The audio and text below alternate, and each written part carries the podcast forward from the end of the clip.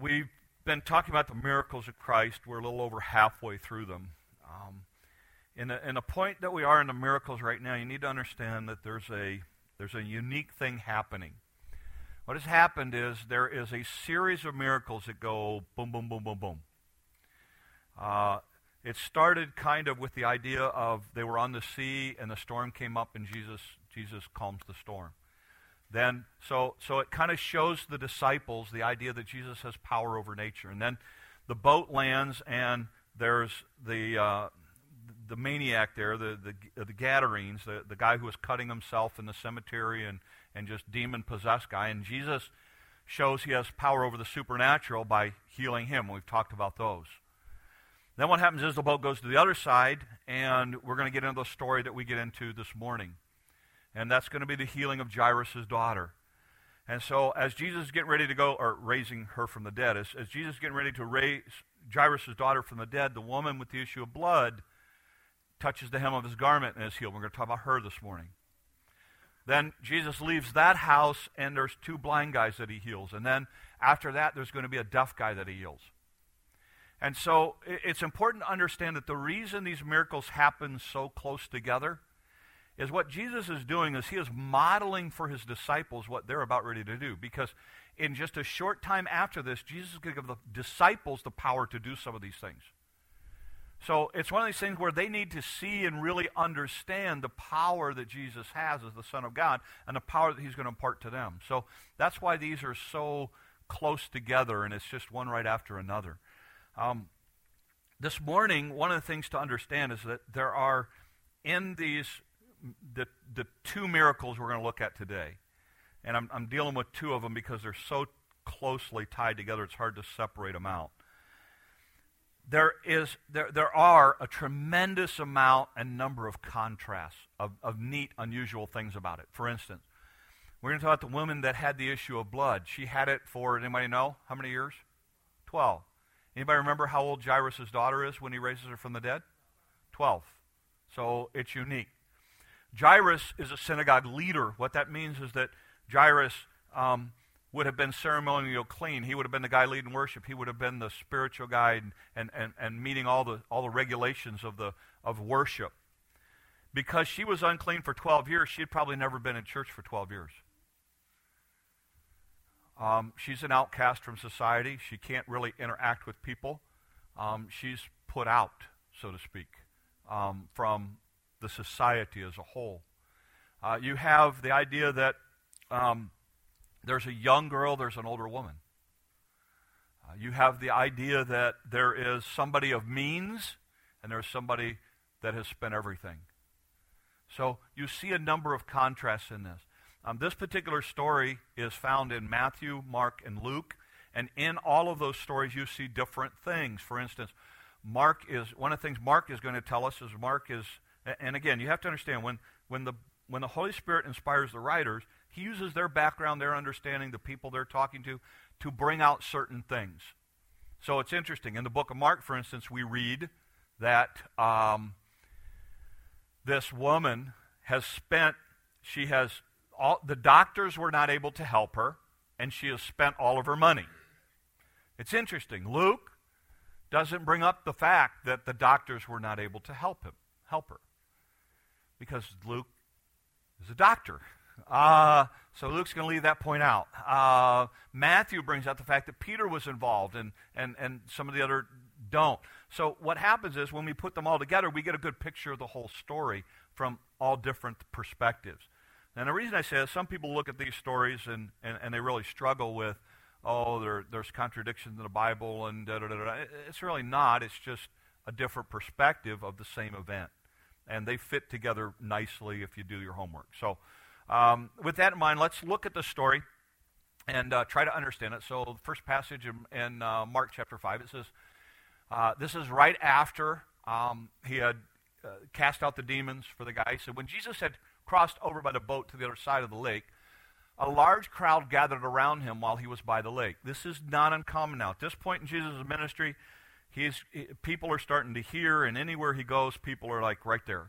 Um, it, reminds me kind of when we were in Papua New Guinea. Uh, what you learn is these people have no The Papatar people, they have no concept of the human bubble. Um, you know, and, and you all have a bubble, you know, and, and, and there are certain people you let into your bubble freely, and there are certain, most people you want, like, the, the, my bubble's like right here, and I, I don't want you to get closer than that um, unless, you're a, unless I allow you in my bubble. Uh, you know, we all have that. Okay, the Papatar people have none of that. And I mean, when you're working, when we were working there, literally, there's like one here, one here. Um, and at, at, that point, you don't even notice their smell because you smell as bad as they do. So, uh, you know, smell goes away. You don't even, you lose that whole concept. But it's like every time you turn around, it's like, okay, uh, you know, okay, I need that uh, because they are just all right there. Uh, but anyway, it says there's a lot, and that's kind of like Jesus. I mean, everywhere Jesus goes, everybody get like as close as they can to it. Then one of the synagogue rulers named Jairus came there. Seeing Jesus, he fell at his feet. He pleaded earnestly with him, My little daughter's dying. Please come, put your hands on her so that she will be healed and live. So Jesus went with him. Now, Jairus is, it says, a synagogue ruler. At that time, what that means was that Jesus, or that Jairus would have been in charge of, like, worship. Uh, he, we would think of him today as like the pastor or the lay pastor, maybe, and maybe there were a couple of synagogue rulers. But he was the guy who kind of made sure temple worship and, or uh, worship in that area happened every week. That's important because a guy like that is highly respected in a community. And a guy like that is looked to. So when he comes to Jesus, that's a big deal. And notice what he does when he comes to Jesus. What does it say he does? He falls on his, he falls before him. He shows, he shows a humble attitude, and, and the whole idea of bowing is the idea of I'm recognizing that you are greater than I, that you are more important than I. So for a synagogue ruler to do that, that made a statement. And notice what it says. It says he pleaded earnestly with him. My little daughter is dying. Come, put your hands on her so she will be healed and live. So he believes that Jesus has the power to heal her. I don't know if he's heard the stories. I don't know if he's if he knew about the nobleman's son or if he knew about son, but he knows that, that he has the power. And so he comes to him and says, I, I really, really, really, please, please, you, you have to come. You have to come. And, and I mean, he, he really begs big time. And, and Jesus says, Jesus goes. So next, next thing that happens, here's what it says. Jesus went with him. Um, and then going on and notice what, what, what happens. A large crowd followed and pressed him. And there was a woman there who had been subject to bleeding for 12 years. Uh, she had suffered a great deal under the care of many doctors. Luke doesn't say that. Uh, and she had spent all that she had, yet instead of getting better, she grew worse. Okay. There's a reason it's called practicing medicine right? Because a lot of times, and you know how, if you've been in the system and you know how it works, it's like more tests and more tests to know. You know, here's the way I look at it. Every time I do a test and it comes back negative, that means it's something that I don't have. And we just keep eliminating it until we figure out what's going on, all right? And, and, and, that's what she did. Uh, she kept going to doctors. She kept spending everything that she had. She'd save up a little bit. She'd get enough money. She'd spend it. And then and then they'd say, hey, I think I know a doctor. And so she'd go to that doctor. And so she'd been through the whole gamut of the medical system of the time. And notice what it says. But when she heard about Jesus, she came up behind him in the crowd and she touched his cloak because she thought, if I just touch his clothes, I will be healed. Immediately, her bleeding stopped. She felt in her body that she was freed from her suffering. Now, in, in the culture at this time, there is a superstition that goes something like this. If a person was a person of power, they had influence, particularly if they were a holy person.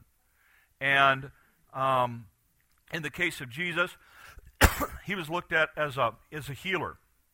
So, in a person of power like that, they believed that if you could touch, that the power not only was evident with the person, but their clothes. And if you could touch their clothes, part of the power would come out. Some people believed if you touched the tassels on the robe. Uh, some, some of the superstitions at the time even went so far as to say if you could walk in their shadow, um, the power could be transferred to you, the, the healing and, and everything else.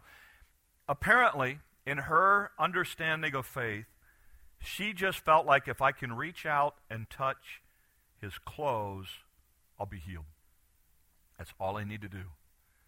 And so it would have taken, first of all, you have to, uh, again, put, put, walk through the story in your head.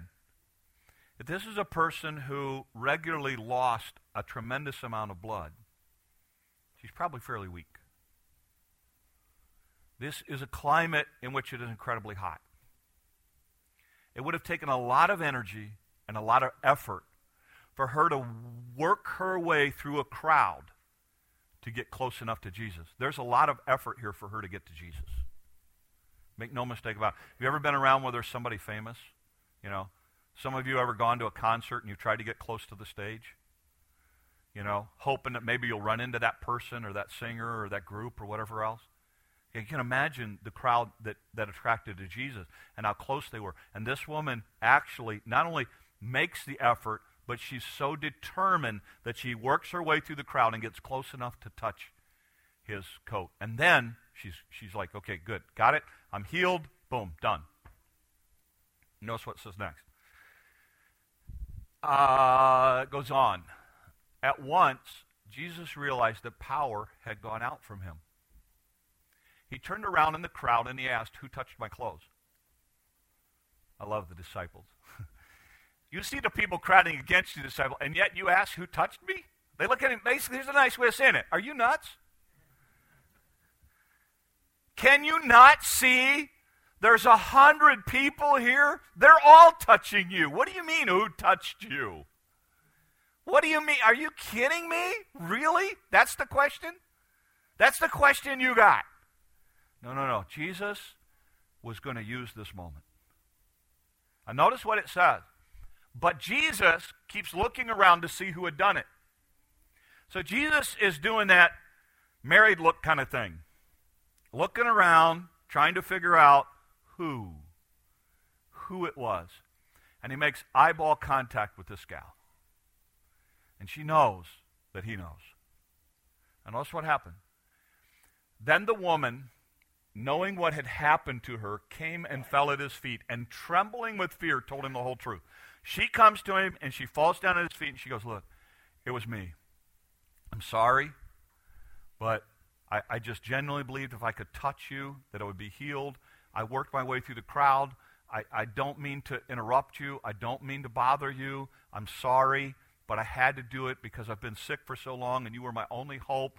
And I reached out and I touched your thing Eh, touched your robe, and, and I was healed, and I was made whole again, and, and, and it's the greatest thing in the world that ever happened to me, and I'm sorry to bother you.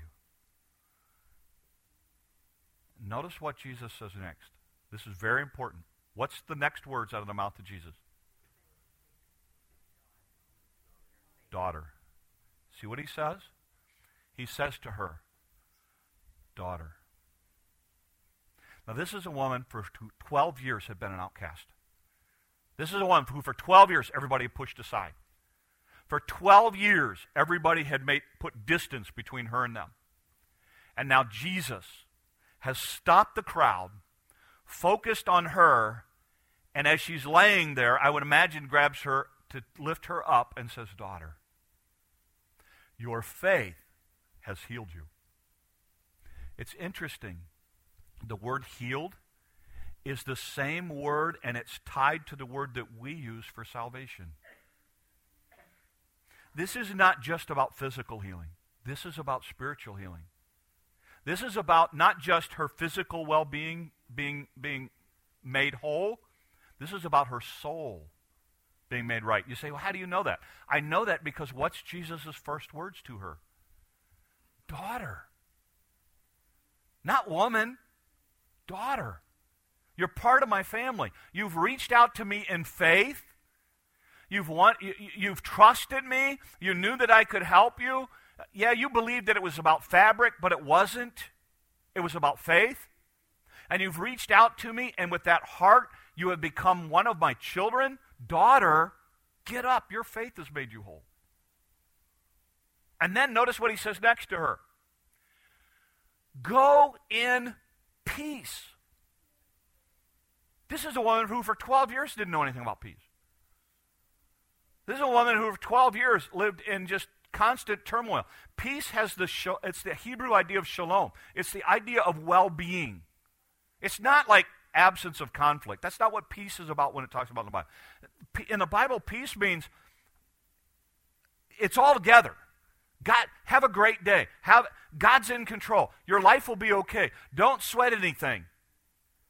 It's the idea of go in uh, uh, in the Jewish world. You go shalom. Shalom. Go in peace. Have a great, incredible day. I, I wish the greatest blessings upon you. Jesus says, go in peace. And be freed from your suffering. Daughter, your faith has made you whole, and it's all going to be okay. Go and live a great life. And if you're this woman, you realize that in that moment, when you reached out to Jesus, Jesus reaches back and changes everything. And then, now think about it now. This whole story is in the context of what? A child is dying. Now, think about it for a minute. You're Jairus. And you're moved, this crowd's moving to your house so you can get to your daughter. And Jesus is taking time with this woman. Notice what happens next. While Jesus was speaking, some men came from the house of Jairus, the synagogue ruler, and said, Your daughter's dead. These guys really lack tact, all right? I mean, you know, that's not kind of the way you say it. They walk up and look, Hey, hey, Jairus, she's dead. And notice what they go on to say why bother the teacher anymore? And I don't know if this was like a jab at Jesus because he didn't he didn't get there fast enough or what. But you know, the concept in their minds is this idea of look, you know what? Look, it, it's hopeless from this point on. The girl's gone. No, no hope. Don't waste his time. Just go do whatever you were going to do. This one's this one's a done deal. And now think about it for a minute. You're Jairus, and notice what happened. Ignoring what they said, Jesus told the synagogue ruler, Don't be afraid, just believe. He looks at Jairus and he says, Look, don't be afraid. Believe. Trust me. Matthew's account says Jairus takes it to heart. And so Jairus ignores what they said, and Jairus still has hope at this point. The people don't. And at this point, and I don't know how this happens, but he does not let anyone follow him except Peter, James, and John, the brother of James. So I don't know if Jesus says, hey, look, you guys, leave us alone. Go talk to the woman over there. You know, she's already writing a book and going to sell it. You know, go talk to her. I, I just want Peter, James, and John, and let's go. And so Jesus separates from them. And notice what it says. When they came to the home of the synagogue ruler, and again, he would have been a, he would have been a big player in the community. So this would have affected a lot of people, and the fact that it was a 12 year old impacts a lot more people. And so there would have been a lot of people started to come at this point. I mean, even the, the Mishnah, which is kind of the rule book for the time, um, said that even at the funeral of a poor person, again, because they buried somebody within, um, I mean, pretty close to immediately. I mean, within 24 hours, the body was in a, in a tomb somewhere. Um, the Mishnah taught that even at a poor person, you had to have at the very least um, two flute players and a wailing woman. Um, now, I don't, I, you know, I don't know, you know, where you go, you know, hey, here's my business card. I'm a wailing woman. Uh, you can hire me. Uh, I don't know how that worked. Okay? But but the idea was, yeah, yeah, everybody's going, hey, I got volunteers. No, um, but here's the idea. The idea was that when somebody died, you wanted to be known, and the way you wanted to be known by was people would mourn loudly. And I don't mean this wasn't like a, you know, okay, there's a box of Kleenex. I mean, this is just a, it literally is a wailing, loud, huge, agonizing kind of event. And notice what happened. So when they came to the home of the synagogue ruler, Jesus saw commotion with people crying and wailing loudly. He went in and said to them, Why all the commotion and wailing? The child is not dead, but asleep. So Jesus walks on the scene. He goes, Look, there's no reason to be doing this. She's just sleeping. And it says they laugh him. They laugh at him. They stop their wailing and everything else, and they look at him and they start laughing. They go, You are you have lost your mind. We know what dead looks like. She's dead. You don't know what you're talking about. You haven't been in that room yet. We've been in that room. It's over. And then notice what happened. After he put them all out, he goes, out of here. And again, you got to realize they don't, they don't have doors like we have, okay? So he has to like push him out the door, out of the opening in the, in the house and get him outside. He says he takes the child's father and mother and the disciples who are with him. So we got five people now that go in. They go in where the child was. Remember, Jairus had said, I want you to come, lay hands on my daughter, and, and heal her. Jesus walks in, and it says, he takes her by the hand, and he says unto her, Talitha cum, which means, little girl, I say to you, get up. Jesus walks over, and he takes her hand, and he says, get up. That's all he does. The Bible talks about Jesus being greater than a prophet. Elijah and Elisha had raised people from the dead. But when you read those stories, they went through a whole bunch of rituals and stuff to do it. Jesus doesn't do any of that. Jesus just simply walks in, takes her hand, says, Let's get up. And then notice what it says. Immediately, the girl stood, stood up, walked around. She was 12 years old. At this, they're completely astonished. Then Jesus looks at them and says, Okay, don't tell anyone. He gives strict orders um, not to let anyone know about this. I mean, people are going to find out, okay? But I think the idea here is Jesus needs to get away before this gets crazy. Because once the word starts to spread, if he thought people were crowding in before, okay, this kind of event's going to just, you know, put that on fast forward. And, and people, it's even going to get crazier. And so now all of a sudden, Jesus says, look, just don't tell anybody. And then look at what he says. Don't miss this in the story because this is huge. Notice what Jesus said. And he tells them to give her something to eat. Now, stop for a minute and understand what just happened. Jesus has dealt with the supernatural world. I am raising her from the dead. I'm bringing her back to life. I'm bringing her back to this material, earthly world. Give her something to eat. You go, why is it important? Here, here's what you learn about God. And this is what we were talking about when we were talking about testimony. Don't minimize the, the, the things that God's interested in your life. He looks at this girl who's now come back, who's been who's who's now standing there and running around and goes, "Hey, look, she's hungry." Is there anything too small that God's not concerned about for us? And some of you go, yeah, you know, it's like I pray about this and it seems like it's silly. Not in the mind of God. If it's important to you, it's important to Him. And He looks at this girl, this little 12 year old girl, and He goes, you know what? She needs something to eat. Don't forget to feed her. I mean, you know, and you got to realize, I mean, you know, here she is. You know, she's she's she's walking around, and everybody's like, "Hi, my daughter!" Oh, and Jesus is going, "Man, you know what? They need to feed the girl." You guys are forgetting that. Because somebody go get her something to eat. Why? Because Jesus is concerned about that as well. Um, all right, three lessons one from Jesus, one from the woman, and one from Jairus. Uh, Jesus. Here, here's, I think, a lesson in Jesus that I don't want you to miss. This woman interrupts what Jesus was going to do. Jesus is heading to go take care of Jairus' daughter. And this woman interrupts it. But to Jesus, it's not an interruption, it's an opportunity for ministry. You see, this woman touches Jesus' garment, she's healed, and Jesus could have kept on going. I mean, he knew what happened. She knew what happened. Like, He just could have kept on going and headed on to Jairus' house. But he stops and he addresses it because he realizes this is an opportunity to teach this woman something.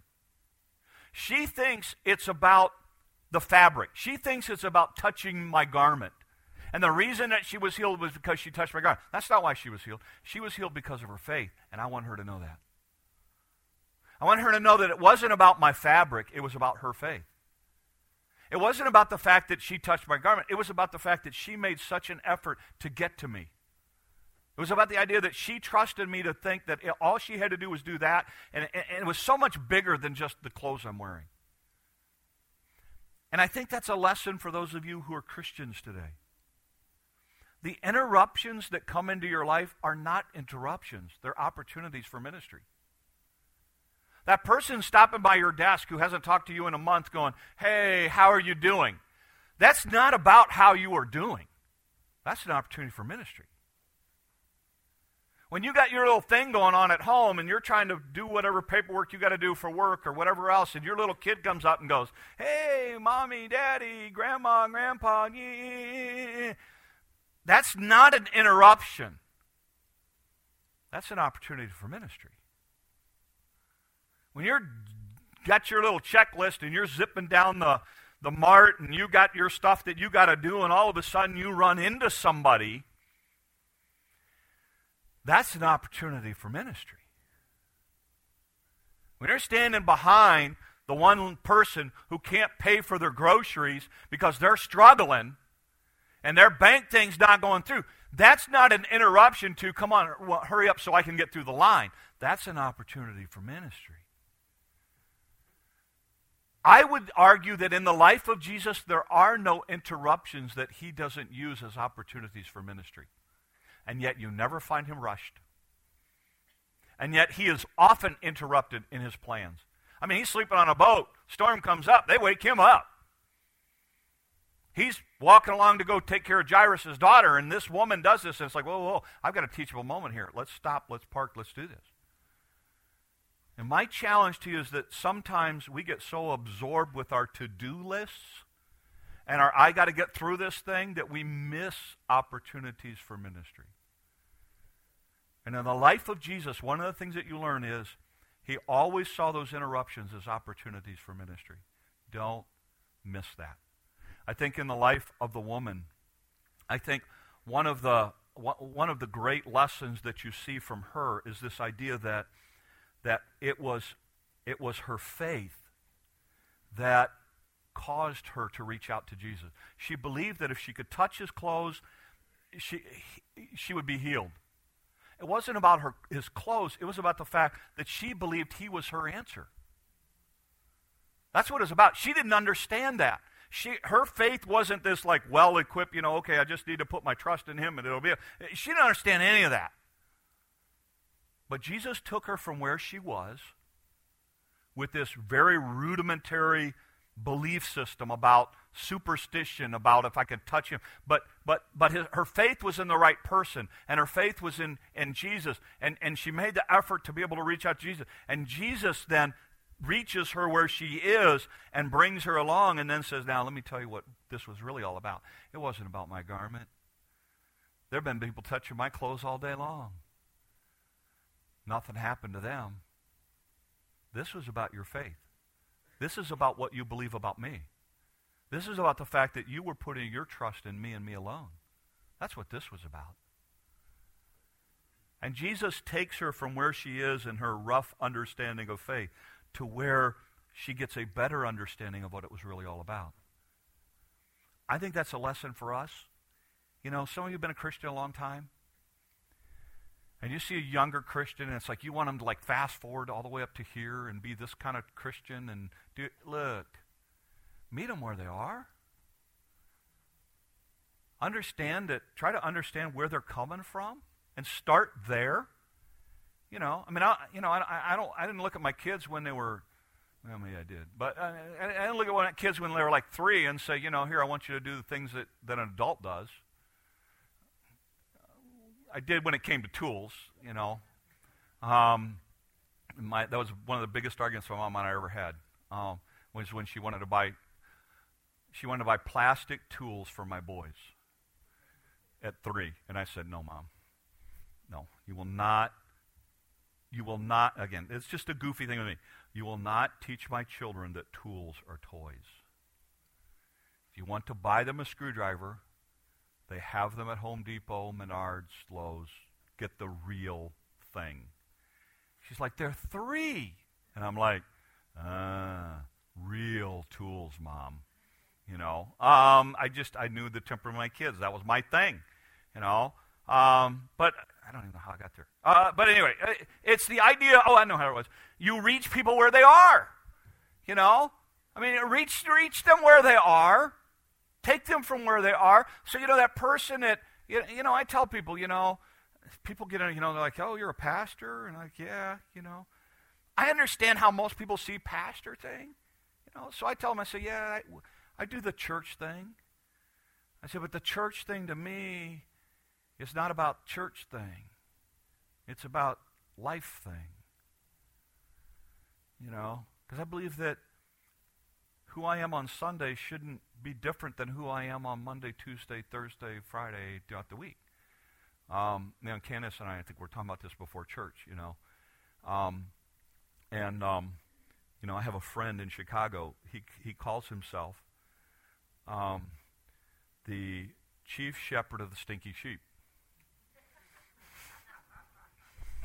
And he bills himself as the chief stinkiest. Um, you know, and but I mean, there's an element in which he's right. There's an element in which we're all growing. We're all at different points. We all have stuff we're working on. We all have ugly stuff in our life that stinks that we're trying to do better with. We're all at different places in our growth. And that's okay. And Jesus meets this woman where she is with her understanding of it at the time, and that's okay. And it takes all of us working together to, to, to, bring them along. Just like Jesus stops and he goes, okay, this is an interruption, but you know what? It, this is an opportunity for ministry. I want to help her to understand what really is, what she just did and what it's really all about. And then I think from Jairus, I love the idea that when they come to Jairus and they tell him that it's hopeless, that Jesus simply looks at him and says, believe. And he says, okay. I love the idea that even in a hopeless situation, Jairus focuses on Jesus and assumes that it'll be okay. Because Jesus said, Believe, I'll take care of it. There's something to be said for that. Because there's some of you in here that you're up against hopeless situations. And I don't know if they'll get fixed the way you want them fixed or not. But here's what I do know I do know that God takes those hopeless situations, God takes those difficult things, and God, if you will believe and you will trust Him and you will walk with Him, as difficult and ugly and hopeless as it might be, you give God the opportunity and He'll make good stuff come out of it. He will take some of those horrible things and He will make great, incredible things come out of it. But you really have to genuinely trust Him I'm, I'm not saying it was going to be easy. I'm not saying it's going to be uh, some, some magical formula that will all just turn out roses. But I will say this if you will trust God, and if you'll believe like Jairus believed, you will see God do incredible things, abundantly above anything you could think or you could ask for. And Jairus here, he's fortunate. He gets to see his daughter come back to life. But you know what? I genuinely believe that even if Jairus didn't see that, he still would have believed and served and worshiped God. Because any man who, when his daughter dies, can turn around and look at Jesus, and Jesus look at him and say, Only believe. Don't let it rattle your faith and your trust in me. And it says he takes that to heart, and that's what he believes. His decision was already made that he was trusting God no matter what just so happened the outcome was something that was incredible. And, and I want to challenge you with that because some of you are up against those kind of situations and you don't see any good coming out of it. And I would say to you, believe, trust God, allow Him to work, don't get bitter, and even in those situations, God can bring some great things from it. So I end with this today. I end with the idea. My challenge and my prayer and and, and hope for you this week is this. We're challenged to see interruptions as opportunities for ministry. We're reminded that Jesus can bring hope in hopeless situations. He can succeed where others have failed. But it requires a faith and a belief that results in a real, personal, genuine relationship with Christ. Let's pray. Lord, help us. God, there are some in here that this week, Lord, there are going to be some interruptions that come into their life. And Lord, it's going to be an easy time for them to focus on the interruption and, and, and the problem, but instead, Lord, would you help them to see the opportunity? And would you use them? That they might be able to have a, a ministry in the middle of something that's interrupting something that they had planned for the day. Lord, for others, um, their faith at this point is, is, is just beginning to grow. It's, it, it, it's, it, it's not matured. There's a lot of questions, and, and yet, Lord, you're working in their lives, and I just pray you continue to bring them along. I pray you continue to work and encourage them and, and help them to understand and, and grow, Lord, in their lives. For those that have been Christians for a long time, would you help us to be patient and kind and loving and understanding and, and work alongside? And Lord, for some who are up against those hopeless kind of scenarios, that, Lord, you would give them encouragement this morning. That, Lord, they'd stay faithful, that they keep plugging away, that, God, you would use them, that, Lord, you they would stay close to you, and that, Lord, when it's all said and done down the line, that they'd be able to look back and see that even though it was a bad deal, even though it was a bad situation, they can see you glorified and them brought closer to you and others encouraged through it. And uh, Lord, we'll give you the honor and the glory and the praise these things we ask in your name. Amen. Um, let's stand.